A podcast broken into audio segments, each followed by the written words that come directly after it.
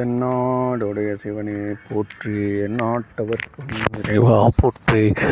ஏகம்பத்துரை என்றாய் போற்றி பாகும் பெண்ணொரு ஆனாய் போற்றி. காவாய் கனகத்திரை போற்றி கைலை மலையானே போற்றி போற்றி. மெய்யன்பர்களுக்கு பணிவான வணக்கம். நேற்று ஒரு பாயிண்ட்டை பற்றி பேசுகிறப்போ இறைவன் ஒவ்வொரு உயிர்களையும் அவங்க அவங்களுடைய செயல்களை கொண்டே திருத்தி அவர்களை தாமாகவே எது நிலையான பொருள் இந்த உலகில் என்பதை அறிந்து கொண்டு தன்னை பற்ற வேண்டும் என்பதுதான் எதிர்பார்க்கிறான். அதான் நேற்று சொன்ன மாதிரி தடி எடுத்து பழுக்க வைக்கிறது கடவுளுடைய வேலை இல்லை. அது ஒரே நாள் ஒரே நாளில் நடந்துடும் அவர் நினைச்சாலே போதும். எல்லாரும் எல்லாரும் அப்படியே அப்புறம் உலகம் முடிஞ்சு போயிடுமே. இது அதனால் அது அவர் என்ன நினைக்கிறாருன்னா ஒவ்வொருத்தரும் தானாகவே அனுபவித்து பட்டு பட்டு பட்டு திரிஞ்சு இப்போ நம்ம என்ன சொல்கிறோம் வாழ்க்கையில்? இல்லை சார் யாராவது ஒருத்தங்கிட்ட போய் கேட்டு பாருங்கள் சார். சார் வாழ்க்கையில் நீங்கள் எப்படி சார் இந்த அளவு நீங்கள் வந்திருக்கிறீங்க அப்படின்னு கேட்டால் சார் என்ன மாதிரி கஷ்டப்பட்ட உலகத்தில் யாருமே கிடையாது சார். முதல் வார்த்தை சொல்லிவிடுவான் அதுவும் கேள்வி கேட்டனே பார்த்து உன்ன மாதிரிலாம் இல்லைப்பா நீலாம் கூட பரவாயில்ல. ஆனால் நானாக வந்து கஷ்டப்பட்ட மாதிரிலாம் யாருமே கஷ்டம் இவங்க கீழே எத்தனையோ கோடி பேர் இருப்பாங்க. என்ன? எல் நம்ம வந்து நம்ம அடுத்த ஆளை பார்க்காத வரைக்கும் நம்ம பாட்டு நம்ம சொல்லிகிட்ருக்குறோம் இருக்கிறோம். எங்களை மாதிரி சார் நாங்கள்லாம் இப்போ வீட்டில் பெரிய பையன் மாதிரி படுற கஷ்டம் எதுவுமே கிடையாது சார். பெரிய பையன் பிறந்தா மாறினுவான் இந்த சின்னவனை போய் கேளுங்க. அவன் ஒன்று சொல்லுவா. என்ன? நான் கூட்டத்தில் இருக்கேன்னா கூட எங்கள் வீட்டில் கண்டுக்க மாட்டாங்கன்னுவான். அவன் சொல்லுவான். நடுவில் இருக்கவனை கேட்டிங்கன்னா அவன் ஒன்று சொல்லுவான். வேலைக்கு மட்டும்தானே என்ன அண்ணன் மிரட்டினே இருப்பாருங்க. நான் வந்து அண்ணனுக்கு பயந்தது அப்பாவுக்கு பயப்படுவேன் நான் இப்படியெல்லாம் நான் பட்ட கஷ்டம் இருக்குதுங்க. உலகத்தில் எவனாவது ஒருத்தன் வந்து என் பெருமானுடைய அருள் என்ன அவர் அருள் கொடுத்தாரு சோதனையும் கொடுத்தாரு. ஏதோ வந்து என்னுடைய முயற்சி கொஞ்சம் இருந்தது அவ்வளோதான்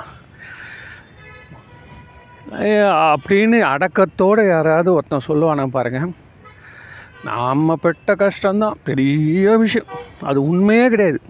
அது எவனாக இருந்தாலும் சரி. இன்றைக்கி உயிரோடு இருக்கவன் எவருமே நான் தான் அதிகமாக கஷ்டப்பட்டேன்னு சொன்னானா அது எப்படி இந்த ஒரு கதை சொல்லுவாங்களே ராமர் வந்து ஒரு அவருடைய கோதண்டத்தை எடுத்து ஒரு தவளக்கா மேலே வச்சிட்டாராம். உடனே உலகத்தில் எல்லாரும் பரிபாலனம் எல்லாம் நல்லா நடக்குது ராமருடைய ஆட்சியில் அப்படின்றப்போ அப்புறம் யாரோ ஒருத்தர் வந்து இல்லைங்க இங்கே நீங்கள் கீழே இது வச்சுருக்கீங்களா? அது கீழே ஒருத்தர் இந்த கோதண்டத்து கீழே ஒரு தவளை மாட்டிகிட்டு இருக்குது. அடகடான்னு எடுத்து தவளையை கட்டு. ஏம்பா நீ ஏன்னு சொல்லக்கூடாது? உன் காலை நான் மிதிச்சுங்கிறேன் இவ்வளோ நேரம்னு. அப்படி நம்ம பஸ்ஸில் சொல்ல மாட்டோம் அது மாதிரி.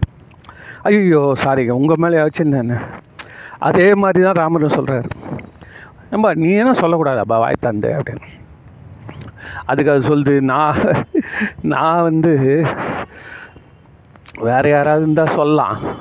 உலகத்தையே படித்த ராமர் உனக்கே தெரியலன்னா நான் யாராண்ட போய் சொல்கிறது என் கஷ்டத்தை?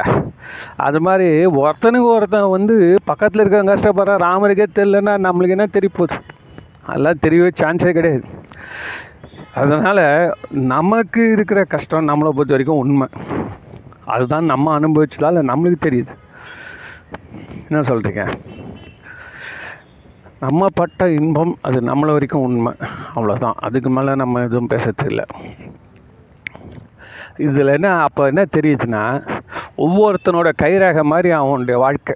ஒருத்தனுடைய கைரேகை ஒருத்த ஒருத்தன் யாராவது ஒருத்தன் போய் ஒரு கைரேகையை பார்த்து என் கைரேகை தாங்க ரொம்ப வலிச்சு வலிச்சு எழுதிக்கிறான் இந்த ரேகைங்கள்லாம் ரொம்ப வலிஞ்சு வலிஞ்சு ஓடுதுங்க. ஜோசியத்தில் சொல்ல கையோடைய ரேகை. அந்த ரேகைகள் வந்து அந்த விரலில் இருக்கக்கூடிய ரேகைகள் எப்படி சுரண்டு சொண்டு போகுது? அதோட டிசைன்ஸ் எனக்கு தாங்க ரொம்ப டிசைன் போட்டு விட்டான் ஆண்டவன். அப்படின்னு நம்ம சொன்னோம்னா எப்படி சிரிப்பாங்க எல்லோரும். ஓ பயோமெட்ரிக்கியா ஒவ்வொருத்தனுக்கும் ஒரு ஒரு மாதிரி சுற்றி எழுதி வைப்பாயா? அதுதான் அங்கே நடந்துன்னு இருக்கு. அதனால் யாரும் நம்ம இறைவனாண்ட போயிட்டு அப்பா நான் பட்ட கஷ்டம் யாரும் பல்ல இறைவா. திருப்பி திருப்பி மேலே மேலே எனக்கு கூத்துனே இருக்கிறிய. அப்படின்னு சொல்லவே முடியாது. இப்போ நம்ம இன்பம் வரப்போ நம்ம அந்த மாதிரி சொல்கிறோமா அதெல்லாம் சொல்ல முடியாது. இப்போது இப் நான் அதனால் போன முறை நம்ம பேசிகிட்டு இருக்கிறப்போ நம்ம இந்த மாதிரி இறைவனுடைய நம்மளுக்கு ஏதாவது ஒன்று புரியலன்னா நம்ம சைவ சித்தாந்தத்தை எடுத்து பார்க்கணும். அவங்க ஓரளவுக்கு கோடிஃபை பண்ணி வச்சுருக்காங்க. அவங்க ஓரளவுக்கு முடிந்த முடிவுன்னு எழுதி வச்சிட்டாங்க சார். அதெல்லாம் ரொம்ப தில்லு வேணும். ஏன்னு கேட்டால் எப்பவுமே ஒரு ஆராய்ச்சி இன்னொரு ஆராய்ச்சியை நோக்கி போயிட்டே இருக்கும். ஒருத்தன் கண்டுபிடிப்பான் இன்னொருத்தன் வந்து இன்னொன்று கண்டுபிடிப்பான். இப்படியே போயினே இருக்குது சயின்ஸில் ஆனால் இந்த சைவ சித்தாந்தம் மட்டும் என்ன பண்ணிட்டாங்க? முடிந்த முடிவு அப்படின்னு சொல்லி வச்சிட்டாங்க. அந்த முடிந்த முடிவில் என்ன சொல்கிறான்னா மூணு பொருள் உண்மை இந்த உலகத்தில். இறைவன் நம்ம நம்ம செஞ்ச இந்த நம்மளை பற்றக்கூடிய அறியாமை ஆணவம்ன்றது இந்த மூணு உண்மை அப்படின்னு சொல்கிறாங்க அவங்க வச்சுக்கலாம் அதெல்லாம் நம்ம உள்ளே போவேன் இப்போ நான் அது என்ன சொல்ல வரேன்னா அந்த மூணும் ஒத்துக்குனா அவன் சொல்கிறது அந்த முடிந்த முடிவு நம்மளுக்கு ஒர்க் ஆகுறது பார்க்கலாம். சப்போஸ் நம்ம ஒர்க்காக அதை ஒத்துக்க முடியாதுன்னா அவுட்டு இப்போ வாரியார் சுவாமியில் என்ன பண்ணாராம் இங்கே நம்ம பணப்பாக்கத்தில் பணப்பாக்கத்தில் வந்து ஒரு விவாதத்துக்கு போயிருக்கிறார் சார். யார்? வாரியார் சுவாமிகள் வந்து அந்த ஊரில் வந்து நிறைய பேர் வந்து இந்த நாத்திகத்தை ரொம்ப நல்லா ஃபாலோ பண்ணுறவங்க எல்லாருமே இந்த பெரியாரிஸ்ட் அவங்களாம் அதில் இருக்கிறவங்க எல்லாரும் வந்து அந்த ஊருடைய தலைவராக இருக்கக்கூடிய நடேச மயிலார்னு ஒருத்தர் இருந்திருக்கிறாராம். அவரை போயிட்டு இவங்க எல்லாரும் வந்து ஆர்கியூ பண்ணுறாங்க அவர் நிறைய கோயிலுக்கெல்லாம் செஞ்சுட்டுருக்காரு இவங்க இந்த இவங்களாம் என்ன பண்ணுறாங்க கடவுள் இல்லை. நீ வந்து இப்படி பண்ணுற அப்படி பண்ணுறன்னு வேஸ்ட்டு பண்ணுறேன்னு ஏதோ இப்போ சொல்லிட்டு இருக்காங்க வச்சுக்கோங்களேன். உடனே அவர் சொல்கிறாரு ஓ நான் ஒருத்தரை இட்டுன்னு வரேன்யா. நான் ஒருத்தரை இட்டுன்னு வரேன். நீ அவங்ககிட்ட ஆர்கியூ பண்ணுங்க. அவர் வந்து உனக்கு கடவுள் இருக்கான்றது நீ அவர் அவர்கிட்ட நீ பேசின அப்புறம் நீ ஒத்துக்கிட்டியானா நான் ஜெயித்தேன் சப்போஸ் நீ வந்து அவரை மடக்கிட்டே வச்சுக்கோ. உன்னோட அறிவு திறமனம் அஞ்சு ஏக்கர் நிலம் கொடுத்துட்றேன்னாரான் அஞ்சு ஏக்கர் நிலம் நான் கொடுத்துட்றேன் அப்படின்ட்டார். உடனே வந்து ஒரு ஒரு பர்டிகுலர் நாள் ஃபிக்ஸ் பண்ணி இவங்க தரப்பில் மக்கள் வந்திருக்கிறாங்க வாரியார் சுவாமி வந்திருக்கார். வந்து க இந்த விவாதங்கள்லாம் நடைபெறுது. மிக கடுமையான விவாதங்கள்.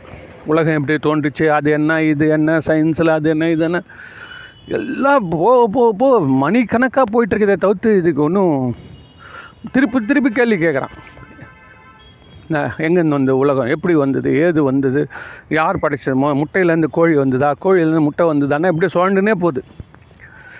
கடைசியில் ஒரு லெவலுக்கு மேலே போன அப்புறம் ஆரியாசாமி சொல்லிட்டாரு போதும் இதோட நிறுத்திப்போம்.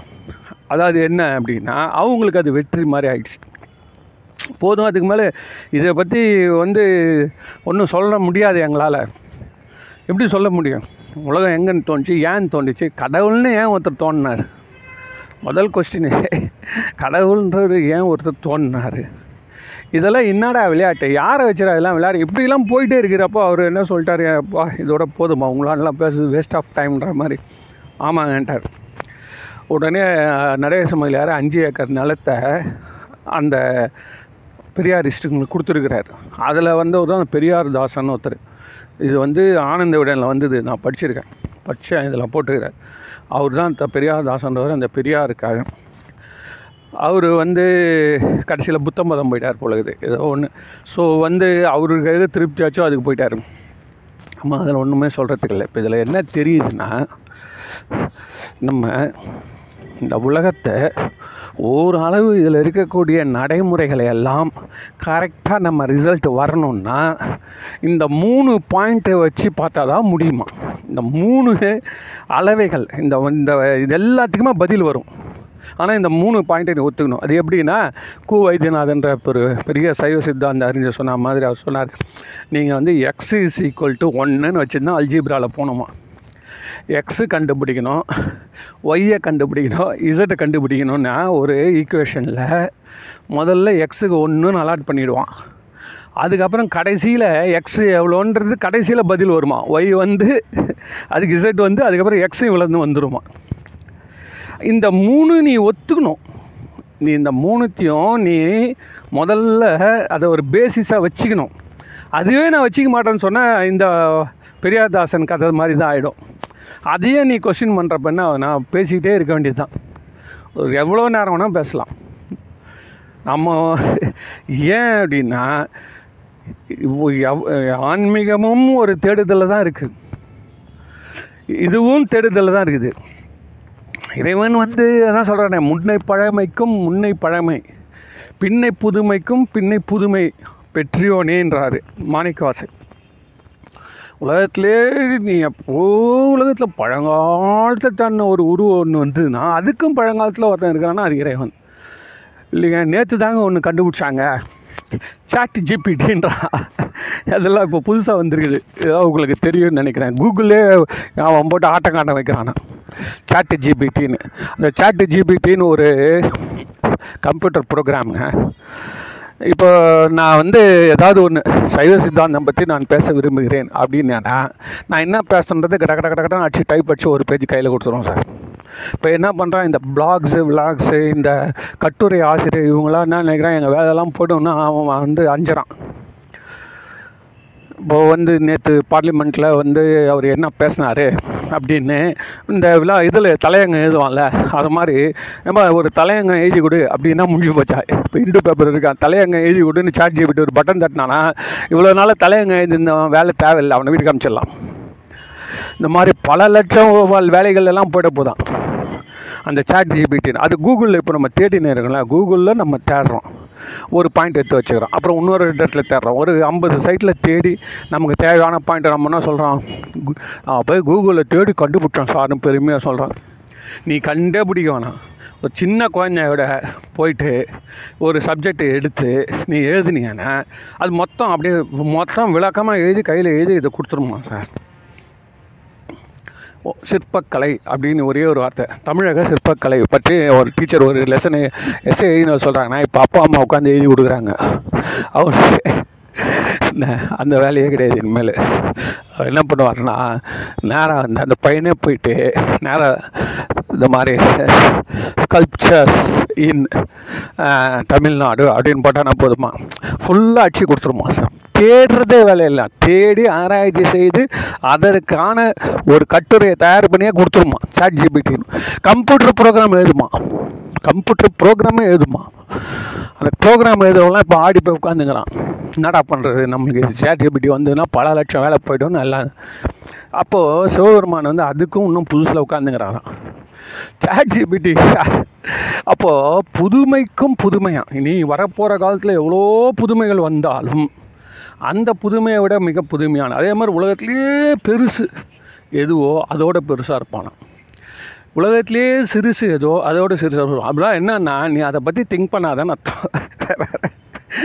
மேட்ரு என்ன கேட்டேன்னா பேச ஆரம்பித்தா அதுக்கு முடிவு கிடையாது. ஏன்னு கேட்டால் அந்த கால்குலேட்டர் நம்ம பிரெயினில் இல்லை. அதனால் நீ அதுக்கிட்ட போவாதன்னு சொல்லி ஞான சம்பந்தர் சொல்கிறார் சார் ஞான சம்பந்தர் திருமுறை இதெல்லாம் வச்சு தான் சித்தாந்தம் உருவாச்சு. ஆனால் சித்தாந்தத்தில் கரெக்டாக இந்த கேள்வியெல்லாம் ஜனங்க அதிகமாக கேட்குறன்றதில் மூணு பாயிண்ட் சொல்லிட்டேன் இந்த மூணு ஒத்துக்கினியானா இந்த உலகத்தில் நடக்கக்கூடிய அத்தனை அத்தனை சம்பத்துக்கும் விட்டே சொல்ல முடியும். நம்மளுக்கு ஏன் இப்படி நடக்குது? நம்மளுக்கு மட்டும் ஏன் நடக்குது? அவனுக்கு ஏன் அப்படி நடக்குது? அவனுக்கு மட்டும் ஏன் அப்படி நடக்குது?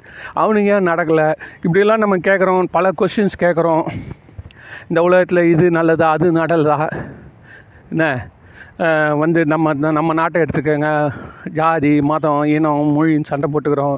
இதே அங்கே பாருங்கள் அவன்லாம் நல்லா அமைதியாக இருக்கான். சுவிட்சர்லாந்து பாருங்கள் எவ்வளோ நிம்மதியாக இருக்கானுங்க. பெல்ஜியம் பாருங்கள் அதை பாருங்கள் இதை பாருங்கன்றோம். அமெரிக்கா மட்டும் ஏங்க டாப்பில் இருக்குது? இப்படிலாம் நம்ம யோசனை பண்ணுறோம் என்ன? ஸோ இதெல்லாம் எல்லா விதமான நம்மளுடைய சஞ்சலங்கள் சந்தேகங்கள். என்ன? குழப்பங்கள் இது எல்லாத்துக்குமே வந்து அது விடை கிடைக்கும். ஆனால் அது உள்ளே நுழையத்துக்கு முன்னாடி நீ மூணு விதமான ஆடைகளை கண்ணாடி போட்டுக்கணும். மூணு கண்ணாடி போட்டால் தான் உனக்கு அது புரியும். அந்த கண்ணாடி வச்சு தான் அதை பார்க்குறோம். என்னடா மூணு விதமான கண்ணாடி கூலிங் கிளாஸ் கொடுத்து பார்த்தா தான் புரியும்? ஏன்னா இந்த இதுதான். இறைவன் உண்டு. ஆன்மாவிக உயிர்க்குட்டம் உண்டு. மலம் என்ற அந்த அழுக்கு ஒன்று உண்டு. அவ்வளோதான் இந்த மூணு தான் இருக்குதுன்னு. இதை மூணுத்தையும் இருக்குதுன்னு நீ ஒத்துக்கினே இறங்கினியானா இந்த பிரச்சனை வந்திருக்காது இப்போ வாரியார் சாமி சப்ஜெக்ட் ஆரம்பிக்கிறப்ப இந்த மூணு உண்டுன்னு நீ சொல்லிட்டான்னு ஒத்துக்குனா வச்சுக்கலாம் அவன்கிட்ட பேசலாம். அதையே ஒத்துக்க மாட்டேன்னியானா வாரியாராலேயே கூட அவனுங்களை சாட்டிஸ்ஃபை பண்ண முடியாது. யாரும் அதனால தான் ஏதுக்களாலும் எடுத்த மொழியாலும் மிக்கு சோதிக்க வேண்டா. மாதுக்கம் நீங்கள் உருவீர் மனம் பற்றி வாழ்மின் என்ன சொல்கிறாரு சுடர் விட்டுள்ளன் எங்கள் சோதி. யார் சொல்கிறது ஞானசம்மன் சொல்ல ஐயோ. அறிவிப்பு ஒளியாக விளங்கி கொண்டே இருக்கான் அவன் கண்ணுக்கு நல்லா தெரியுது. அது போய் ஏன்டா ஆராய்ச்சி பண்ணிகிட்டு இருக்கீங்க? ஓ, எல்லாம் ஆராய்ச்சி பண்ணி ஒரு லெவலில் நீ நிறுத்தினா பறக்க ஆரம்பிச்சிருவேன் ஓடி போய் நான் ஓடி போய் அந்த கிளைடர் இருக்குதா? அதை தூக்கி அப்படியே பறக்கிறான் சார். மனிதன் பறக்க முடியுமா அப்படின்னா இந்த கிளைடர்னு ஒன்று இருக்குது இல்லை ஏரோப்ளேன் இல்லை கிளைடர்னு அது பெரிய ரெக்கையை கட்டின்னு அப்படியே ஒரு மலை மேலேருந்து அப்படியே குதிக்கிறான். ஆனால் அதுக்கு முன்னாடி என்ன பண்ணும்? கொஞ்சம் தூரம் ஓடணும் அவன். கொஞ்ச தூரம் ஓடி அப்படியே காற்றுல அது இழுக்க தூக்க ஆரம்பிக்கும் அப்படியே பறக்க வேண்டியதுதான். அது மாதிரி இந்த ஆராய்ச்சிகள் இதையெல்லாம் நீ செய்து ஒரு நேரத்தில் உனக்குள்ளாரையே ஒரு ஒரு அறிவு வந்து பற்றிக்கும் இவ்வளோதான்டா இதுக்கு மேலே எல்லா கொஸ்டினுக்கும் உனக்கு ஆன்சர் தெரிய ஆரம்பிச்சுன்னா அதான் ஞானம். அதோடு நீ அமைதி அவ்வளோதான் அதனால தான் அந்த ஸ்டேஜில் வந்தவன் என்ன சொல்கிறான் நான் ஞானம் பெற்று விட்டேன் புத்தர். எங்கே ஞானம் பெற்றார்னா போதி மரத்து அடியில் பெற்றார். என்ன? போதி மரத்து அடியில் அதுக்கப்புறம் எத்தனை பேர் பெற்றாங்க? அதே மரம் அங்கே தான் இருக்குது. நம்மளும் போய் கும்பிட்றோம். நம்மளுக்கு வருதா? இந்த மரக்கிளையை எடுத்துன்னு போய் அப்படி தெய்வமாக கொண்டாடுறான்னா இலங்கையில். அவங்க வருஷம் வருஷம் வந்து ஒரு ஒரு போதி மரம் ஒரு ஒரு கிளை கட்சா போதுமா? அப்படியே அவங்களுக்கு. அது அறிவு பால் சுரக்கிற மாதிரி நினைப்பு. ஆக்சுவலாக என்னன்னா அவர் வேகமாக வந்தவர் அந்த அந்தோடைய சில்லுன்னு இருக்கிற அந்த காத்தாண்ட உட்காந்த உடனே டக்குன்னு அவருக்கு எல்லா கொஷினுக்கும் ஆன்சர் டோர் தந்துச்சு அவர் எவ்வளோ அறிவு டே போயிருக்காரோ அதுக்கு புரிஞ்சிச்சு அதுக்கு மேலே போகிறதுக்கு இன்னும் பின்னாடி வருவான்.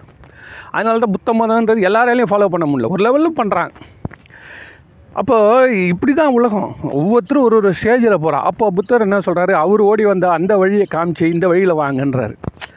எது இந்த பறக்கிறதுக்கு இன்னொருத்தன் ஒருத்தன் சொல்கிறான் பறக்கிறதுக்கு எதுக்குங்க கிளைடர் போட்டு அதெல்லாம் ரொம்ப தூரம் போகாதுங்க பறக்கிறதுக்கு நம்ம என்ன பண்ணோம்? ஹெலிகாப்டரில் போ. இன்னொருத்த இப்போ நான் சொன்ன மாதிரி ராக்கெட்டில் ஏறி நாசாக்கே போ. சைவ சித்தாந்தம் சொல்லுது. அப்படிதான் வேடா நீ. நாசாவில் வந்துரு. என்ன அது அதுக்கு கேப்சூல்ஸ் இருக்குது என்ன அது என்ன பண்ணுதான் மேலே இட்டுன்னு போய் விட்டுட்டு திரும்பி வந்து திரும்பி நிற்குது வா உன்னை உங்களை இட்டுன்னு போகிறேன் தான். இது மாதிரிலாம் உலகம் ஒவ்வொருத்தரும் ஒரு ஒரு லெவலில் சிந்திச்சு வச்சுருக்காங்க. அதனால் நம்மளால் என்ன சொல்கிறாங்க இந்த மூணு கண்ணாடியை போட்டு நீ ஆனால் இதுதான் முடிந்த முடிவு. யூ கேன் சி எல்லா கொஸ்டினுக்கும் உலகத்தில் ஆன்சர் வந்துடும் சார் இதுனா அநியாயம் இல்லை இது? ஆ? அதில் தான் அது உள்ளே போக மாட்டேன்றான். எதிர்த்து நம்மளை பேசுகிறவனா சொல்கிறான்னா ஆணவ மனம் கிடையாதுங்கன்றான் நீங்கள் அந்த சித்தாந்தம் எடுத்து படிச்சு பார்த்தா தெரியும். பல மதங்களுக்கு பதில் சொல்லி தான் அவன் அதை டெவலப் பண்ணி எடுத்துன்னு வருவான். அகச்சமயம் அகப்புற சமயம் புறச்சமயம் புறப்புற சமயம் நாலு எரிதான் அகச்சமயம்னா கடவுள் உண்டு. அது சிவபெருமான் அப்படின்னு வணங்குறவன் அகச்சமயம். அகப்புற சமயம்னா கடவுள் உண்டு. ஆனால் நான் சொல்கிறது தான் கடவுள். சிவபெருமான் மட்டும் சொல்லிடாது. புறச்சமயன்னு ஒன்று இருக்கு. அவன் என்ன சொல்லுவான்னா கடவுள்லாம் கிடையாதுங்க. நம்ம வினையை தான் நம்மளை ஆட்டி படைக்குதுங்க புறப்புறச்சமயன்னு இருக்கான். அவன் கடவுளே இல்லைன்ற நாத்திகன். ஸோ இந்த நாலு கேட்டகரி வச்சுருக்கானுங்க. என்ன அழகாக டிவைட் பண்ணி வச்சுருக்கான் பாரு. ஒன்று இது நாலுத்துல தான் ஒருத்தன் மாட்டுவான். இப்போ நம்ம சிவபெருமான்னு சொல்கிறோம் அதெல்லாம் முடியாதுங்க. இந்த எங்கள் தெய்வம் தாங்க எங்களுக்கு. ஒருத்தர் வந்து இயேசுன்றாரு ஒருத்தர் மாதான்றாரு ஒருத்தர் அல்லான்றாருன்னா அவர் அகப்புறச்சமயம். கடவுள்னு ஒன்று இருக்குதுன்னு ஒத்துக்கிறான். ஆனால் நீ சொல்கிற கடவுள் நான் ஒத்துக்க முடியாதுன்றான். ஸோ அந்த விதத்தில் வேறுபடுறான். வேறுபடுறான்னா அதுக்கு அடுத்தது மூணாவதாக இருக்கிறவன் என்ன பண்ணுறான்னா இந்த பாருங்க அப்படியே தியானத்தில் உட்காந்துரு சூன்யம். இந்த உலகமே சூன்யம். அம்மா அமைதி அப்படியே பெற்று விடலாம் புத்தர் சொல்கிறதெல்லாம் இந்த கிரேட்டர் தவறு ஏன்னா அவங்க கடவுளை பற்றி அவர் பேசவே இல்லை. அவர் என்ன சொல்கிறாராம் கடவுளே பற்றிலாம் பேசாத. முதல்ல உனக்கு தெளிவு அமைதி ஏற்படுத்திக்கோன்னா அவர் பின்னாடி ரொம்ப பேர் இருப்பான் சரி. அப்போ கடவுளை பற்றி பேசலைன்னு சொன்னால் நமக்கு யார் நம்ம கஷ்டத்தில் கை கொடுக்குறது? கடவுளும் வேணாம்பா நீ சொல்லிட்ட கடவுள் வேணாம் எனக்கு என்னது கடவுள் நான் ஆச்சுன்னா எனக்கு அதோட பலன் கிடைக்குமா? அப்படின்னா தாராளமாக கிடைக்குன்றார் எப்படி? இந்த குருமார்களே கடவுள் மாதிரி கும்பிடுன்றாரு. ஸோ ரெண்டும் ஒன்றாகி போச்சு. வேறு ஒன்றுமே இல்லை. என்ன? திருப்பியும் அதே மாதிரி என்ன பண்ணுறாங்க குருமாரோடைய சிலைகள் படங்கள் இதெல்லாம் வச்சு அன்றைக்கி சொன்ன பாருங்க இந்தோனேஷியா தாய்லாந்து இங்கெல்லாம் என்ன பண்ணுறான்னா என் குழந்த நல்லா ஆகணும் என் பையனுக்கு வேலை கிடைக்கணும் என் பொண்ணு கல்யாணம் ஆகணும் இதே கும்பிட்டுன்னுக்குறான். யார்கிட்ட கும்புறான்? டேய் நீ தான் கடவுள் இல்லைன்ட்டு. கடவுள்கிட்ட கும்பல கடவுளை அடைந்த கடவுள் நிலைக்கு போனவங்ககிட்ட நாங்கள் கும்பிட்றோம் அப்படின்றான். அப்போது அந்த பேர் தான் மாறி இருக்குது. மக்களுடைய செயல்பாடு அதே தான் ஒருத்தனை சார்ந்து தான் வாழணும். நம்ம கஷ்டம் போனோம்னா நம்மளோட இன்னொரு ஆளுகிட்ட சார்ந்தால் தான் வாழணும் அப்படின்றது ஒரு அளவு அவன் வந்து அந்த ரூட்டில் வந்து பழைய இதே மாதிரி ஊரில் வந்துடுறான். ஆனால் வெளிப்புறத்தை பார்க்குறப்ப என்னன்னா புறச்சமயம் மாதிரி தெரியும். ஆனால் கொஞ்ச நேரம் கழிச்சு அந்த ஒரு ஆள் மேலே நம்பிக்கை வைக்கக்கூடியது அது அகப்புற சமயம் அது அதோடைய சாயல் வராது. அது மேலே வந்துடுது. இல்லைன்னா அந்த சமயம் வளராது. நீ எதுவும் கும்பிடக்கூடாதுடா. யாரையும் கும்பிடக்கூடாது. நம்பாத. கடவுளை நம்பாத. கடவுள்னு ஒருத்தன் கிடையாது. கடவுள் என்பவனே சொல்கிறவன் ஒரு காட்டு மிராண்டி. என்ன உண்மை? அது அவங்க சொல்கிற கருத்து வந்து அவங்கள பொறுத்த வரைக்கும் ஒன்று அந்த நிலையில் நீ நில்லு. அந்த நிலையில் நீ நில்லு. எந்த காலத்துலேயும் யாவரையுமே எவ்வளோ வாழ்க்கையில் கஷ்ட நஷ்டம் வந்தாலும் நீ கடவுள்ன்ற ஒரு பொருளையே சாரக்கூடாது. இன்னொருத்தன் வந்து நம்மளை காப்பாற்றுவான்னு எதிர்பார்க்கக்கூடாது. புரியுதா? இது வந்து இந்த உறுதியில் அவன் இருக்கிறான். யாரே புறப்புற சமயம். அந்த மாதிரி எவ்வளோ பேர் இருக்க முடியும்? ஏன்னு கேட்டால் மனித வாழ்க்கை மனித வாழ்க்கை மனம்ன்றது வந்து மிகப்பெரிய ஒரு ஆயுதம். மிகப்பெரிய டபுள் எட்ஜு ஸ்வாடு அது சரியாக ஹேண்டில் பண்ணலன்னா கையை கீச்சிரும் அதனால் அவங்க எல்லாருக்குமே இந்த மாதிரி மதம்னு ஒன்று தேவைப்படுறத ஒரு பக்கம் ஹேண்டில் பிடிச்சின்னு போகிறான் நம்மளை குத்தாமல் இருக்கட்டும். ஸோ டபுள் எட்ஜஸ் ஸ்வாடை ஹேண்டில் பண்ணுறதுக்கு எந்த அளவுக்கு திறமை இருக்கணும்? அதனால் பலன் உண்டு இல்லை அவனுக்கு. ரெண்டு பக்கமும் வெட்டுறானே. எதிராளிகளை. கத்தி முன்ன போகிறப்ப வெட்டும் பின்ன வரப்போ வெட்டும். ஆனால் தன் கையும் வெட்டும் அது. ஏன்னா ஒரு நமக்குள்ளே ஒரு ஆணவ மலம் வர வருவதற்கு வாய்ப்பு இருக்குது. அதை நம்ம ஜாக்கிரதையாக டீல் பண்ணி சுய ஒழுக்கத்தில் கண்டிப்பாக நிற்கணும் அங்கே தான் அது போயிடும். மெயினான ப்ராப்ளம் என்னன்னா நம்ம எல்லாரும் மேக்சிமம் வந்து இந்த இறை வழி ஆன்மீகத்தில் இருக்கிறதுக்கு மெயினான காரணமே வந்து ஒரு சுய ஒழுக்கம் வந்து இயல்பாக கிடைச்சிரும். பெரும் முயற்சி இல்லாமல் அதெல்லாம் maximum number of people can follow இது வந்து மனசு உறுதியோடு இருக்கிறது எல்லாராலையும் முடியாது. கொஞ்சம் பேரால் முடியும். அவங்களுக்கு அது செட் ஆகுது. ஸோ இந்த உலகம் இப்படிலாம் இருக்குது. இந்த உலகம் இப்படிலாம் இருக்குன்னா அப்போ எது தாண்டா உண்மை? எதுதான் உண்மை அப்படின்னு. ஏன்னா ஏன்னா உண்மைன்றதை இன்னும் யாருமே கண்டுபிடிக்க முடியல.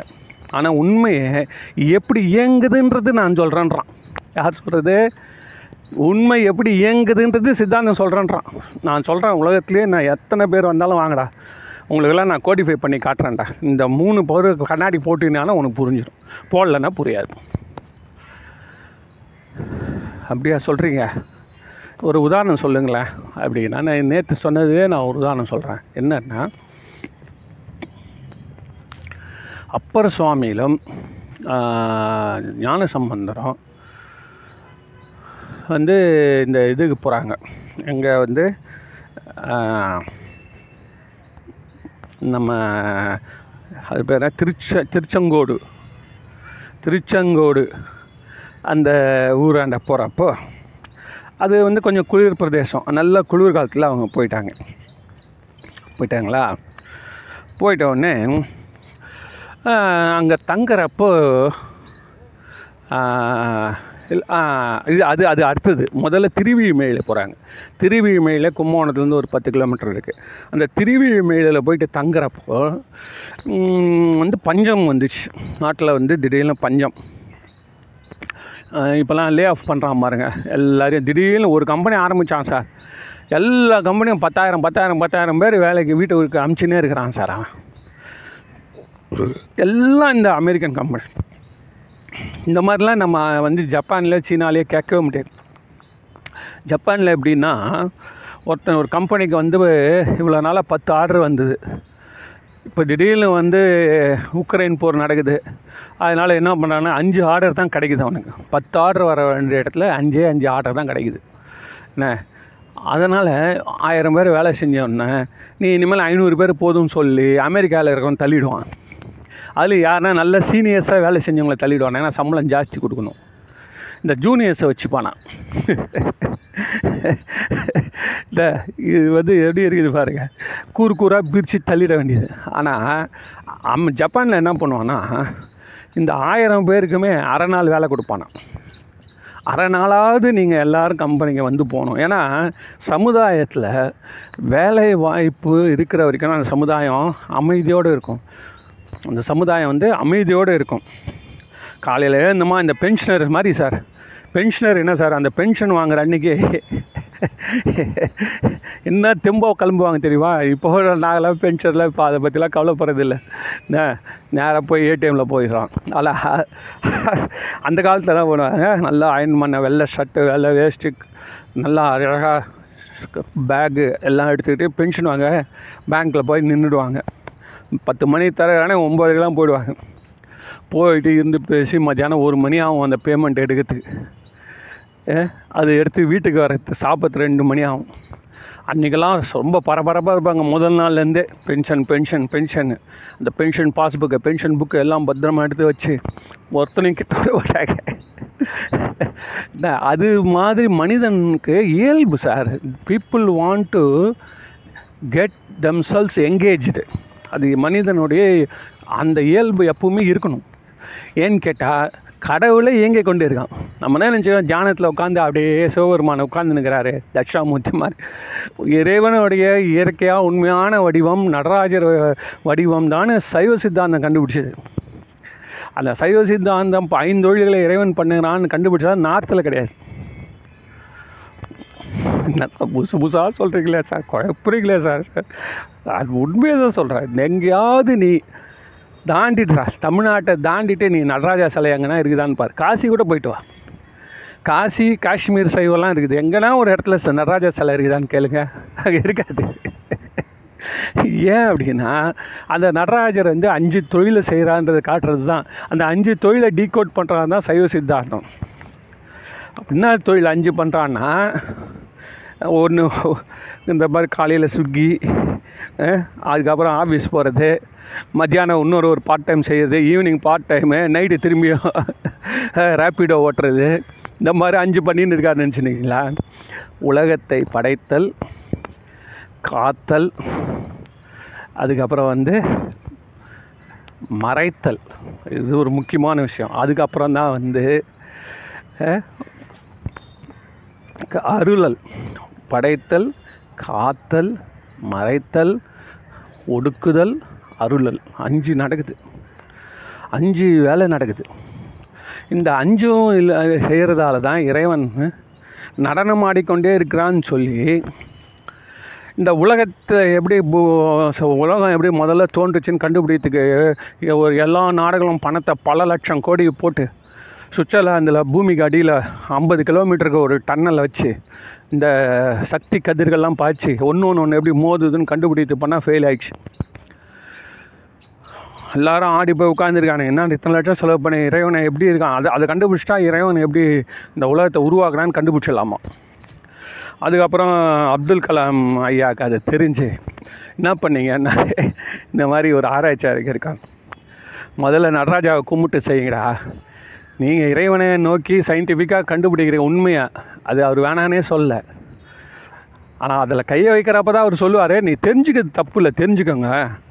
முதல்ல நடராஜாவை கும்பிடுங்கன்னு சொல்லி இங்கேருந்து ஒரு நடராஜா சிலையை ரெடி பண்ணி அமுச்சு அந்த ஆய்வு கூடத்தில் நடராஜ சிலையை வச்சு மாலை போட்டு மரியாதை பண்ணி பூஜை பண்ண. அதுக்கப்புறமா ரெண்டாவது ரவுண்டு பண்ணாங்க.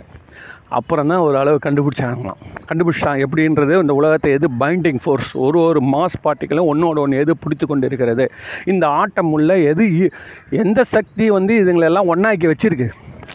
துகள்களாக இருக்குது சார். ஆனால் ஏதோ ஒன்று வந்து பைண்டு பண்ணுது இல்லை அது அதுதான் கடவுள் அப்படின்றது நம்ம நம்ம சொல்கிறதா அவன் சொல்கிறான் நம்ம சொல்கிறோம் அவன் சொல்லி அது அதுதான் கடவுள் சக்தி கண்டுபிடிக்க போகிறேன்றான் நம்ம சொல்லக்கூடிய கடவுள் வந்து இந்த ஐந்தொழிகளை செய்கிறார்.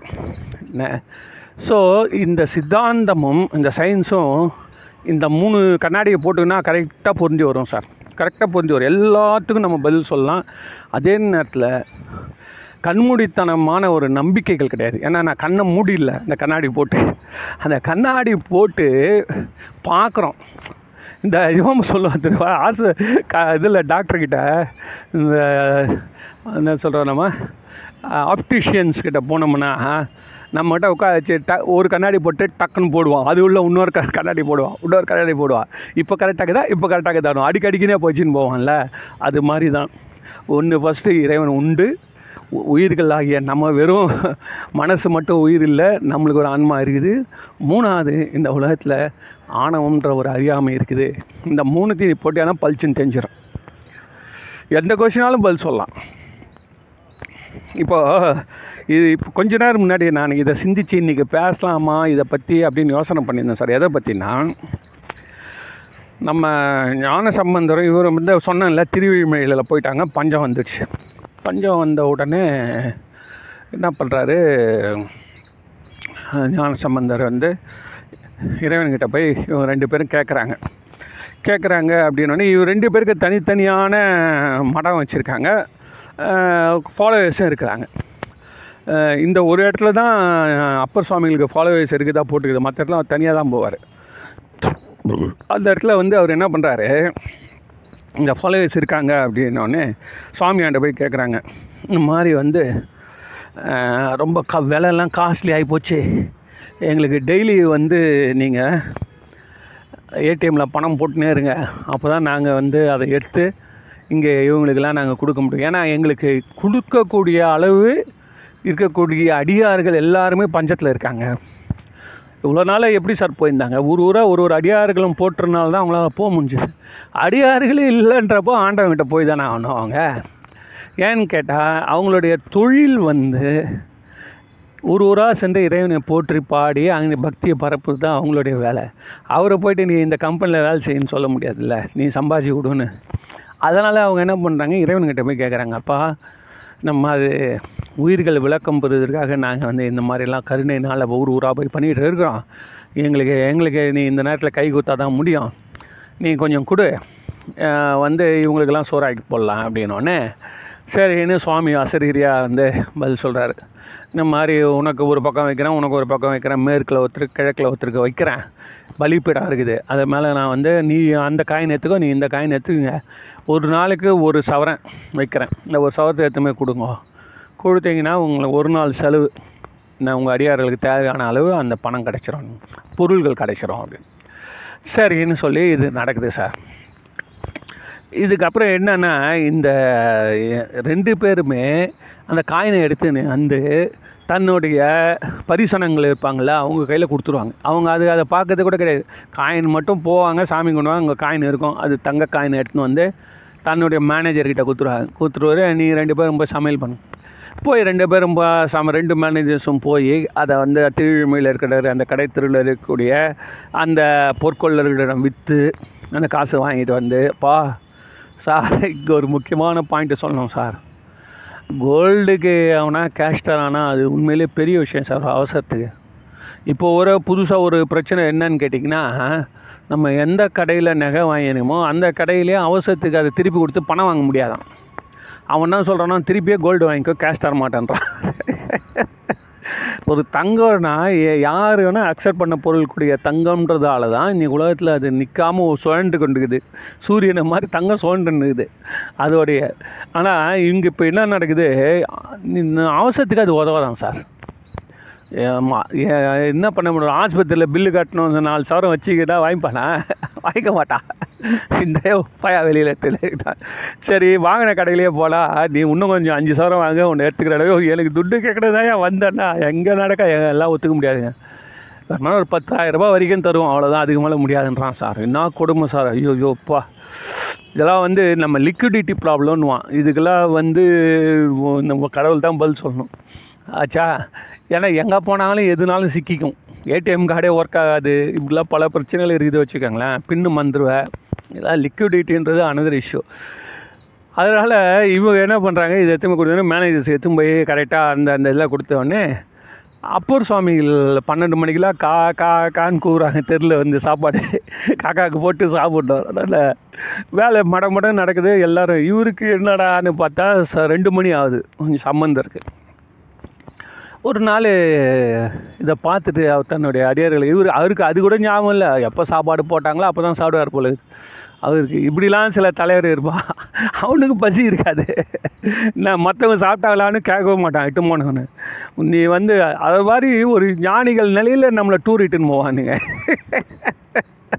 நம்மளை டூரிட்டு போகிற போகிறோம் ஞானிகள் நிலையில் இருப்பான் என்னன்னு கேட்டேன்னா இருடா ஒரு நாள் இருங்க மூணு மணிக்கு சாப்பிட்டுக்கலாம். என்ன இப்போ? அங்கே போனால் நல்லா கிடைக்கணும் அப்படின்னு. இவனுக்கு அங்கே நல்லா சாப்பிடணும்னு ஆசை. அதனால் என்ன பண்ணுவோம் ஒரு நல்ல ஹோட்டல் குறி வச்சுட்டு இருப்பான்.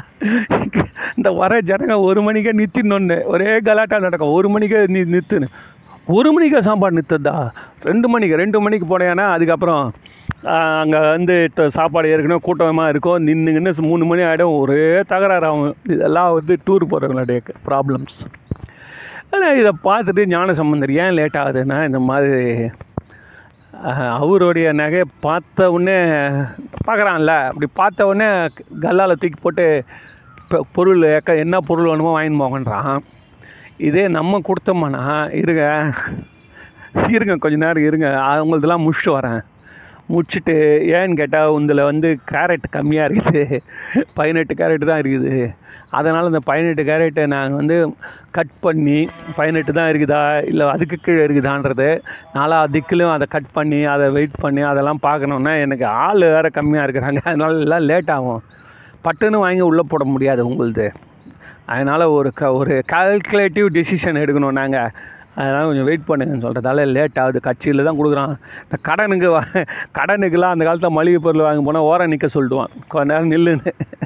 என்ன முதல்ல கேஷ் வந்து கொடுப்பான்ல அதே மாதிரி தான் அதுக்கப்புறம் இந்த விஷயம் கேள்விப்பட்டவொடனே இவருக்கு இறைவன் ஏன் இப்படி பாகுபாடு பண்ணுறாரு நாமளும் தொட்டு பண்ணுறோம் அப்பர் சுவாமியும் தொண்டு பண்ணுறாரு இறைவன் உலகத்துக்கே தகப்பன்.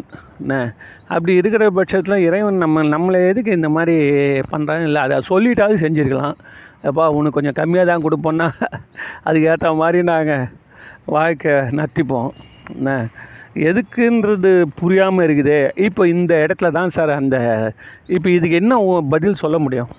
ரெண்டு பேருமே அருமையான தொண்டு பண்ணி கொஞ்சம் கொஞ்சம் தொண்டு பண்ணி வந்திருக்காங்க. ஞான சம்பந்தர் சைவ சமயத்துக்கு தலைவர்ன்ற அளவில் இறைவனுடைய அம்பிகையுடைய என்ன ஞானப்பால் உண்டு வந்தவர். அவருக்கு போய் இப்படிலாம் பண்ணலாமா? நியாயமாக பார்த்தா அவருக்கு தான் நம்ம வீட்டு குழந்தைக்கு தான் கொஞ்சம் ஜாஸ்தி கொடுக்கணும். பக்கத்து வீட்டு குழந்தைக்கு கொஞ்சம் கிள்ளி தான் கொடுக்கணும். அதால் உலக இயல்பு. பாசத்துலனால நீ பால் வந்து கொடுத்த. நீ ஏன் பால் எனக்கு மட்டும் என் பால் கொடுத்த? நான் வந்து வந்து நான் நல்லா பாடணுன்னு ஆசைப்பட்டு நீ கொடுத்த. அதனால் இது என்னடா இவ்வளோ தூரம் நான் வந்து நீ பாடினது நீ சொன்னதே நான் செஞ்சுட்டு வந்தேன் என்ன மட்டன்ற அவரை வஸ்தின்றியே அப்போ நான் என்ன பண்ணால் எனக்கு அந்த மாதிரி கிடைக்கும்னு சொல்லி மண்டையை பிச்சுக்கிறார். ஆன சம்பந்தம் போயிட்டு நான் பாடுறப்பாரு பாட்டே பாடிட்டார் சார். அவர் பாடலன்னு சொன்னால் இதெல்லாம் நம்ம எங்கேருந்து சொல்கிறது இரக்கம் ஒன்றிலிருந்து எழுதுறாரு அதில். ஒரு வெ வெக்ஸ்டு ஸ்டேஜிலே நின்று கேட்குறாரு சார் அவர். அப்போ எப்படி இருந்திருக்கும்? பாருங்கள் அவர் அடியார்கள்லாம் என்ன நினைப்பாங்க அவரை? அவர் கம்முன்னு நீ மொத்தமே பதினெட்டு கேரக்கு தானே எப்போவுமே ரெண்டு மணினா அதே ஒத்துமலை ஒத்துமல. பக்கத்தில் ஒருத்தவன் காம்படிஷன் வந்தால் தான் சார் மனுஷனுக்கு. அந்த இது தெரியுது. இந்த பவர் உடனே என்ன பண்ணுறா அவர் நேராக போயிட்டு அவருக்கு போய் கேட்ட உடனே சாமி இந்த பாட்டை கேட்ட உடனே சரிப்பா இந்த உனக்கும் நல்ல காயின் தரேன்னு சொல்லி தராரு. இது வந்து எந்த அறிவுக்கு இது பொருந்தும். நம்ம நல்லா எப்படி கேட்டிங்கன்னா சித்தாந்தத்தில் நம்ம வந்து ஒரு கதை புராணத்தில் அந்த கதை அப்படியே நம்ம ஒத்துக்கணுன்றது அவசியமே கிடையாது. ஏன்னு கேட்டால் ஒரு சட்டத்திட்டத்துக்கு உட்பட்டு நீ எனக்கு எக்ஸ்பிளைன் பண்ணு. அப்போ தான் அதுதான் சைவ சித்தாந்தன்றது அதை போட்டு பார்க்குறது. இதை என்ன பண்ணுறாங்கன்னா ரொம்ப பேர் இதை இதை கேட்டவங்க என்ன சொல்கிறாங்கன்னா சுவாமி ஒவ்வொருத்தன் ஒரு ஒரு விளக்கம் கொடுக்குறான். அவங்களுடைய விளக்கம் அது. சுவாமி ரெண்டு பேருக்கும் பதினெட்டு கேரட் தான் கொடுத்தாரு. இவன் சாமி வந்து ஏன் அவர்கிட்ட இருபத்தி நாலு கேரட்டே கிடையாதா? அவர் ரெண்டு பேருக்குமே பதினெட்டு கேரட் தான் கொடுத்தாராம். என்ன? கம்மியான தங்கம் தான் கொடுத்தாராம். ஆனால் அப்பர் சுவாமிகள் கையில் வந்த உடனே அது இருபத்தி நாலு ஆயிடுச்சான் ஏன்னா அது வந்து தொண்டு செய்த கை. அப்போது வந்து அந்த தங்கமே தன்னுடைய பவர் ஏற்றிச்சு அவர்கிட்டேருந்து வாங்கிக்கிச்சு அப்படின்னு சொல்கிறாரு இது ஒரு கருத்துன்னு சொல்லி எல்லாரும் மகிழ்கிறாங்க. இது ஒரு கருத்துன்னு சொல்கிறான் இன்னொருத்தர் என்ன சொல்கிறான் ஐயோ நீ கை தட்டி தானே பாடின. அவர் கையில் எவ்வளோ குத்தி குத்தி பாடினாரு. குத்தி குத்தி பூமியில் குத்தினார்ல அவருடைய எஃபர்ட் அதிகம் இல்லை. அப்படி தெரிஞ்சிருந்தா இவன் ஏன் இவர் ஏன் பாடுறாரு? இவர் ஏன் ஏன் பாடுறாரு? யோ அன்றைக்கி பால் கொடுக்குறப்போ அவர் என்ன சொல்லியிருக்கணும்? இந்த பால் எல்லாம் மட்டமான பதினெட்டு கேரட் வாங்கி தரக்கூடிய பால்லாம் எனக்கு வேணாம். இருபத்தி நாலு கேரட் உன்னுடைய அன்பு வரணுன்னா எனக்கு கூட ஒரு ப- எல்லோரும் தொண்டு செய்ய போயிடலாம். வாங்க ஒரு மதம்னா ஒரே ரூல் தான். எல்லாரும் கோயிலுக்கு வரவங்க மொத்த பேரும் கோயிலை சுத்தம் பண்ணிட்டு போயிடணும். மற்றபடி பூஜை கிடையாது புனஸ்காரத்தில் இறங்கக்கூடாது ஞான கேள்விகளை கேட்கக்கூடாது யோகத்தில் போகக்கூடாது எதுவும் கிடையாது. அப்படின்னு சொன்னால் என்ன கதி ஆகுது? நல்ல யோசனை பண்ணி பார்க்கணும். இதுக்கே டைம் சரியாக போச்சுன்னா எப்படி முடியும் அது? அதனால் நம்ம இது அப்போ எது தான் சரியான நேரி அப்போ அவருக்கு எப்படி இருக்கும்? ஐயோ நான் இவ்வளோ நாளாக எல்லாரையும் பாடுங்க பாடுங்க பாடுங்கன்னு சொல்லி நான் கூட்டின்னு வந்தால் அப்போது பாட்டை விட கைத்தொண்டு தான் அதிகம்னு சொன்னால் நான் ஜனங்களுக்கு அதிகம் சொல்லிட்டு போயிருப்பேனே. இல்லையா? அப்படிலாம் ஒரு அடுத்தது கேட்கணும். உடனே கேட்டால் அப்புறமா இறைவன் வந்து திருப்பி இவருக்கும் அதே மாதிரி கொடுத்துட்டாரான் அப்போ எனக்கு இப்போ கொடுத்துடல நானும் தொண்டு செய்யலை. உன் ரூல் படி என்ன? கை தொண்டு செய்தால் பதினெட்டு இருபத்தி நாலு ஆகிடும் அப்படின்னா என் நானும் இப்போ போய் ஒரு நாலு கோயிலில் உள்ள புந்து பட மடன்னு எல்லாத்தையும் க்ளீன் பண்ணி விட்டு வரேன். எனக்கு கொடுத்துருவியா? அப்படின்னா இல்லை இல்லை இந்த இப்போ நீ வாங்கிக்கோ. ஓ என்ன நீ நீ டிஸ்கிரிப்ஷன் வந்து உன் இஷ்டத்துக்கு நீ வச்சுக்கிற? நெஞ்சா கம்மி பண்ணுவேன் நெஞ்சா கொடுப்பேன்னா கடவுளாக இருந்தால் கூட கொஷின் பண்ணுறான் சார் இதுதான் தமிழ் சைவத்துக்கும் தமிழர்களுடைய அறிவுக்கும் எதனால சார் இங்கே? இந்த அளவு ஜனங்க கொஷின் பண்ணுறான் இந்தியாவிலேயே கிடையாது சார் எந்த ஸ்டேட்லேயுமே இங்கே கொஷின் பண்ணுற மாதிரி எங்கேயுமே கொஷின் பண்ணல சார் ஒரு என்ன எதுக்கு எல்லா ஃபண்டமெண்டல்ஸும் கொஷின் பண்ணுறான் not only democracy that everything is question in India why it is so ஏன்னு கேட்டால் இது வந்து இதோட பேஸ் இது. மற்ற எல்லாம் கதையை எடுத்துன்னு போயிடுவான். இங்கே எல்லாம் ஒத்துக்க முடியாது. அவன் என்ன கேட்குறான் உடனே இதை பற்றி ஒவ்வொருத்தரும் ஒரு ஒரு விளக்கம் சொல்கிறாங்க இதை நான் வந்து யோசனை பண்ணேன். யோசனை பண்ணுறப்போ எனக்கு என்ன ஒரு விஷயம் தெரிஞ்சதுன்னா ரெண்டு பேருக்கும் சுவாமி வந்து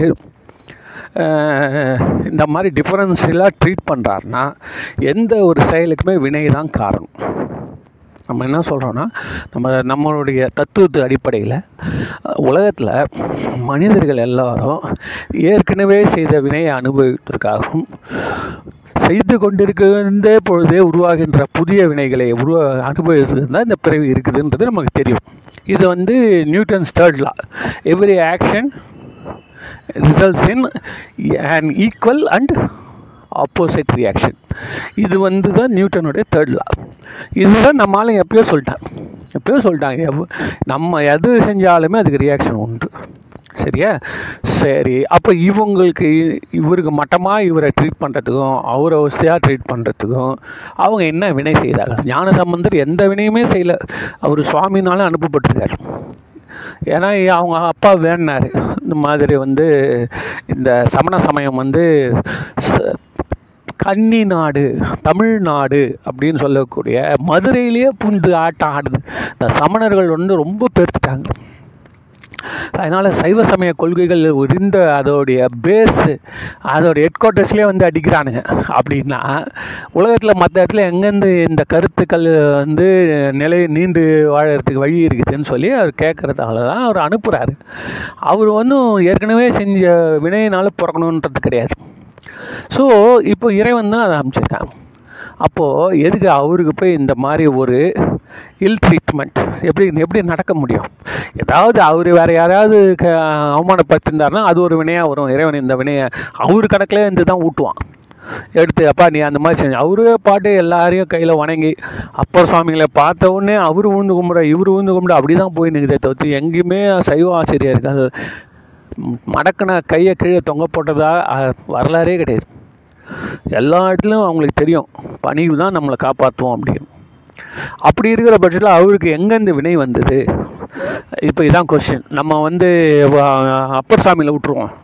ஏன் அப்படின்னு கேட்டியானா அதில் வந்து அவருக்கு வந்து பு- புதிய அனுபவம் ஒன்றும் கிடையாது. அவர் கேட்டார் கொடுத்தாரு முடிஞ்சு போச்சு. யாருக்காக கொடுத்தாரு? ஜனங்களுக்காக கொடுத்தாரு. முடிஞ்சு போச்சு. அது அதனால் வந்து அவரது லைன் அந்த இந்த இன்சிடெண்ட்டில் nothing to be discussed worried about him ஆனால் இவரது என்னன்னா அடிபட்டது இவர் தான் சொட்டுன்னு தலையில் ஒரு குட்டு வாங்கி அதுக்கப்புறம் நிமிந்து மோதிர கையால் குட்டுப்பட்ட மாதிரி இவர் பண்ணியிருக்காரு. அப்போது இவர் வந்து இவருடைய கே கேஸ் எடுக்கிறப்போ இவருக்கு வந்து பழைய ரெ ரெக்கார்டு படியும். இவருக்கு போலீஸில் எந்த கேஸும் இல்லை. ஆனாலும் நீ அவரை கொண்டு போய் சின்ன அவமானப்படுத்துற குண்டில் ஏற்றுற எதுக்காக ஜனங்க எதிரிலெல்லாம் பதினெட்டு கேரட்டை கொடுத்து ஏன் இது பண்ண அப்படின்னா எனக்கு புரியல. முன் ஒன்று முன்வினை இருக்கணும். முன்வினை ஏதாவது இருந்தால் தான் இந்த வினை வரணும். முன்வினை எதுவும் இல்லை. அப்படி இல்லைன்னா அது என்ன காரணம் இறைவனே ஏதாவது ஒரு புதுசாக ஒரு ஒரு நாடகம் நடத்துறதுக்காக இறைவன் பண்ணணும் அந்த மாதிரி சித்தாந்தத்தில் வந்து எதுவும் இல்லை. ஏன்னா அவங்கவுங்க வினையை கொண்டே தான் அவங்கவுங்களே திருத்துறான் இதுதான் கதை. அப்படின்றத இது என்னடா இப்படி இருக்குதுன்னு யோசனை பண்ணுறப்போ இந்த சைவம் டாட் ஓஆர்ஜின்ற அந்த சேனலில் ரேடியோ சேனல் இருக்குது அதில் வந்து ஒரு அரை மணி நேரம் முன்னாடி தான் கேட்டேன். அப்போ வந்து ஒருத்தர் திருவாசத்துக்கு பேசுகிறார் அதில் அவர் சொல்கிறாரு விச்சதின்றியே விளைவு செய்வாய் அப்படின்றத பற்றி சொன்னதே மூணு வாட்டி திருப்பி சொல்கிறார் சார். பத்து நிமிஷம் என்ன பேசினாரோ திருப்பி ஓடுச்சு அது ஏதோ அவங்களுடைய சாஃப்ட்வேரில் மிஸ்டேக் அது. அதை பற்றி ஒரு முப்பது நிமிஷம் சொற்பொழிவு வச்சுக்கலாம் ஒரு பத்து நிமிஷம் என்ன பேசினாரோ பத்து நிமிஷம் கழிச்சு நின்றுட்டு திருப்பி அதே பத்து திருப்பி ஓடுது. அவர் என்ன சொல்கிறார்ல என் கேள்விக்கு பதில் சொல்லினுக்கிறாரு என்ன சொல்கிறாருன்னா இறைவன் நினைத்தால் விச்சதென்றே விளைவு செய்வான்னு மணிவாசன் சொல்லிட்டார். அதாவது ஏதாவது ஒரு வினையை வைத்து தான் அவன் வினையை உருவாக்கணுன்றது அவசியம் அவனுக்கு கிடையாது. இறைவன் ஏன்னா இந்த மொத்தமே அவன் தானே படைச்சான். ஏன் அப்படின்னு கேட்டால் முதல் முதல்ல உயிர்களுக்கு வினையை எங்கேருந்து குத்தான்னு கேட்குறாரு த வெரி ஃபஸ்ட்டு டைமு இந்த உலகத்தில் எல்லா உயிர்களும் இருக்குது. அதுங்களெல்லாம் காப்பாற்றணும் அதுங்களை வேலை செய்யணும். அதுக்கப்புறம் அதுங்களை சுழட்டி விட்டுட்டா அது பாட்டு சுவாண்டுன்னு இருக்கும். முதல் சுற்று சுற்றினான்ல இறைவன். அது வந்து அந்த காலத்துலலாம் இந்த கையில் சுற்றி விடுவான்ல மோட்ரு இன்ஜினு இல்லை இந்த காருங்கெல்லாம் ஸ்டார்ட் ஆகணும் பஸ்ஸுங்கெல்லாம் ஸ்டார்ட் ஆகணும்னா முன்னாடி வந்து முன்னாடி ஒரு கம்பி வளைய கம்பி இருக்கும். பா மாதிரி டா மாதிரி ஒரு கம்பி இருக்கும். அந்த ரெண்டு டா போட்டாங்க அந்த டா கம்பெனியை உள்ளே விட்டு சுற்றுல விட்டானா மோட்ரு ஓடும். அது மாதிரி முதல் சுற்று சுற்றினவன் இறைவன்.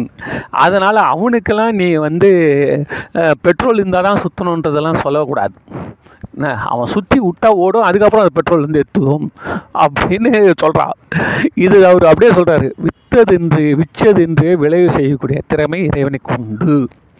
ஏன் அதை செய்கிறான்னா அந்த உயிர்களுக்கு அவனை வந்து நன்மை செய்யறதுக்காக செய்கிறான் இது வந்து very very rare very rare எப்படின்னா தட் இஸ் ஆல்சோ பாசிபிள் அப்படின்றது வந்து ஏன்? இதில் திருமுறையில் இந்த வந்து சப்போஸ் திருமுறையில் இருந்து தான் இந்த சித்தாந்தங்கள்லாம் வந்துச்சு. சரியா? அதனால் அதில் வந்து இந்த பாயிண்ட்டை சொல்கிறான் சித்தாந்தத்தையும் அதையும் ஒன்று ஒன்று காம்ப்ளிமெண்ட்ரியாக போகும். சித்தாந்தம் படி என்ன சொல்லுதுன்னா உயிர்களுக்கு இறைவன் வினையை ஊட்டி தான் அவங்களுக்கு வினையை கொடுக்குறான். அவன் செஞ்சதுலேருந்தே அவனுக்கு கொடுக்குறான்றான். அப்படின்னா முதல் வினை கொடுத்தது யார்? இந்த கொஸ்டினுக்கும் வருது. இறைவன் சித்தாந்தத்திலே வருது. முதல் முதல்ல அவன் கொடுக்குறான். அதே மாதிரி ஞான சம்பந்தருக்கு அவருக்கு எந்த வினையுமே கிடையாது. எந்த வினையுமே போல்டு ஸ்டாக்கே கிடையாது. ஆனாலும் ஒன்றை கொடுக்குறான். ஏன்? ஒன்றே ஒன்று இறைவன் கருணையினால கொடுக்குறான். ஏன் கொடுக்குறான் அப்படின்னா இந்த பூமியில் யார் பிறந்தாலுமே அவன் ஆக்ஷன் பண்ணி தான் ஆகணும். அந்த ஆக்ஷன்னால் நம்மளுக்குள்ளார ஆணவம் வந்துடக்கூடாது. எந்த விதமான உணர்வுகளும் நம்மளை பாதிக்கக்கூடாது. அது எப்படின்னா ஒரு வேக்சின் போடுற மாதிரி இந்த குழந்தை இந்த கூட்டத்தில் இருக்குது. ஒரு பெரிய பெரிய திருவிழா கூட்டத்துக்கு போக போகுது அப்படின்னா முன்னாடிலாம் அந்த காலத்துலலாம் அம்மா ஊசி போட்டு தான் அனுப்புவானாம். திருவண்ணாமலையில் பெரிய ஒரு விழா நடக்குதுன்னா ஐம்பது அறுபது எழுபது வருஷம் முன்னாடி அம்மா ஊசி தடுப்பூசி போட்டு தான் உள்ளே அந்த விழாவிலே போக முடியும். அதே மாதிரி தான் இந்த தடுப்பூசியை ஒன்று போட்டு விட்டாங்க ஞான சம்பந்தருக்கு என்ன தடுப்பூசின்னா இந்த சமணர்கள் வந்து அவர் அப்பப்போ வந்து அந்த உலகத்தில் நடக்கக்கூடிய இந்த இன்பத் துன்பங்களால் அவர் என்ன பண்ணுறாரு தன் கருணையினால் அவரும் அதுக்கு உட்பட வேண்டிய சூழ்நிலை வருது. என்னென்ன நெருப்பு வைக்கிறான்னு வச்சுக்கங்களேன். சமணர் வந்து நெருப்பு வைக்கிறான் அவர் வீட்டுக்கு. உடனே அதில் அதில் வருது கோபமும் அச்சமும் கொண்டார் அப்படின்னு ஞான பெரிய புராணத்தில் எழுதுறாரு. கோபம் வருது அவன் மேலே. அதே நேரத்தில் அவருக்கு அச்சமும் வருது. என்ன அச்சம் வருதுன்னா இந்த அளவு கூடவா ஒரு மனிதர்கள் அவர் எதிரே பார்க்கல. ஒரு மனுஷன்றவன் இவ்வளோ கொடுமை கூட போவானான் ஸோ என்ன நீ அடிதான் என் கூட வந்த பச்சை குழந்தைங்க பாவம். அடியாருங்களுங்க எல்லாம் ஏதோ என்னை நம்பி வந்துக்குதுங்க. அதுங்களெல்லாம் கூட ப- உயிரோட நீ பச்சை கொளுத்திருவியா அப்படின்னு இவ்வளோ ஒரு கொடுமை கூட உலகத்தில் இருக்குமா?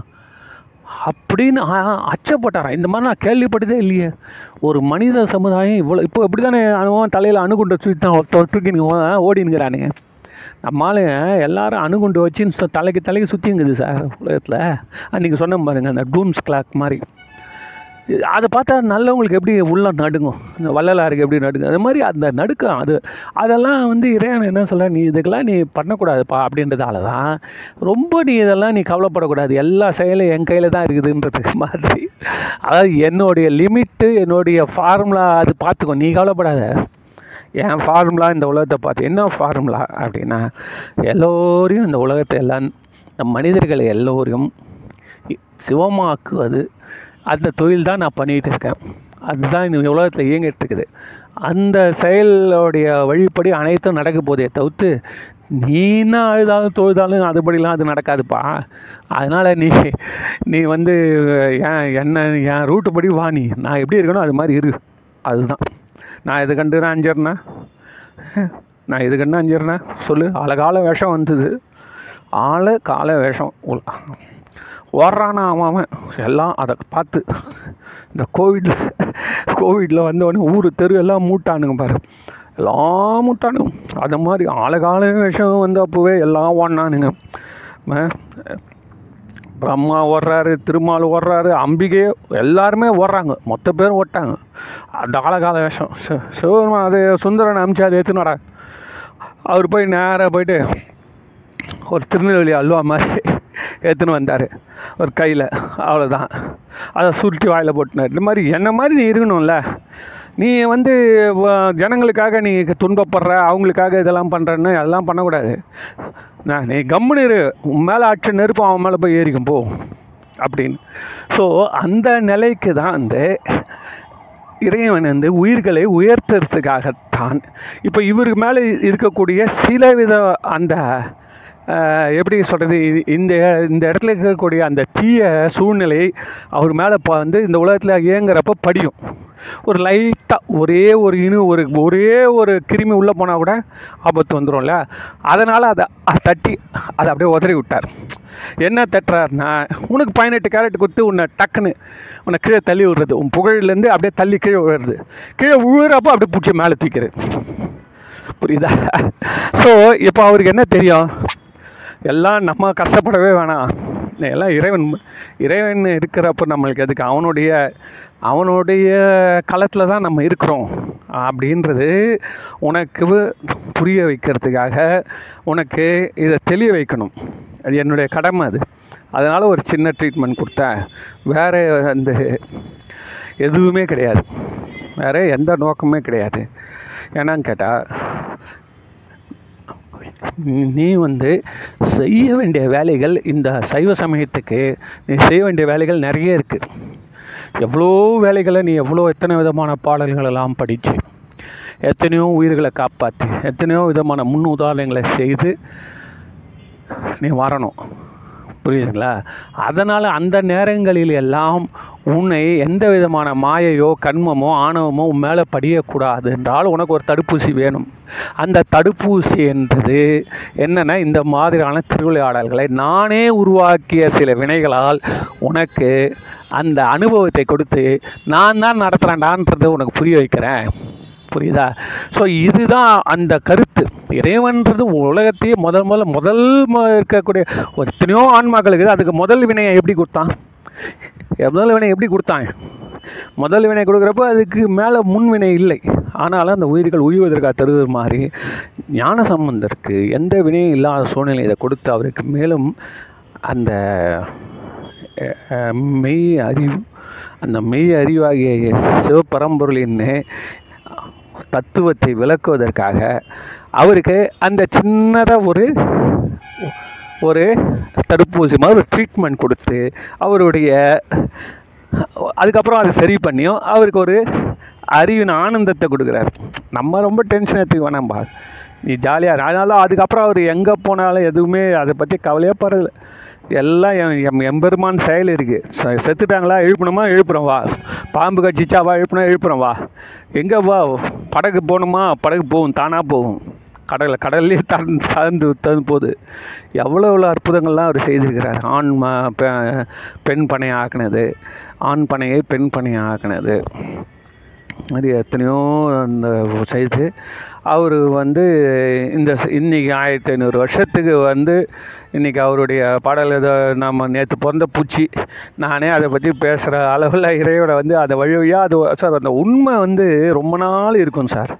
போய் தான் போயிடும். ஒரு பொருள் ரொம்ப நாளாக இருக்குதுன்னா அது அந்த பழமொழின்னு ஒன்று ஏன் நம்புகிறோம் நம்ம?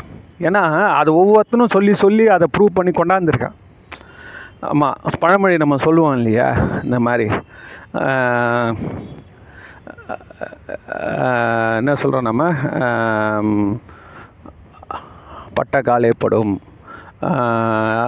அது மாதிரி ஒன்று சொல்லுவோம். நிறைய பழமொழிகள் இந்த பழமொழிகள்லாம் நம்ம சொல்கிறப்ப நம்ம என்ன நினைக்கிறோம்?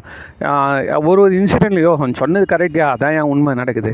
பாம்பின் கால் பாம்பரியும் இப்படிலாம் சொல்கிறோம் அப்போ நம்ம வழக்கத்தில் இன்றைக்கும் யூஸ் பண்ணின்னு இருக்கிறோம். Spare the rod spoil the child இது வந்து எங்கே போனாலுமே அந்த பழமொழி எங்கே நிற்குதோ சீன பழமொழி லத்தீன் பழமொழி அப்படின்வான் அந்த பழமொழிகள்லாம் இன்றைக்கும் நிற்குது இன்றைக்கும் அப்படியே நிற்குது அதனால் வந்து நம்ம அதை மாதிரியான இது வந்து இறைவன் தந்த பழைய மொழிகள் அப்படியே நிற்கக்கூடியது தான் இந்த தேவார திருமுறை சித்தாந்தங்கள். அவற்றை நாம் வந்து நம்ம வாழ்க்கையில் அவற்றை பற்றி தெரிந்து கொண்டு நடப்பதால் எல்லா கேள்விக்கும் நமக்கு விடை கிடைக்கும் என்பதை சொல்லி இந்த அளவில் நிறைவு செய்கிறேன். நன்றி வணக்கம்.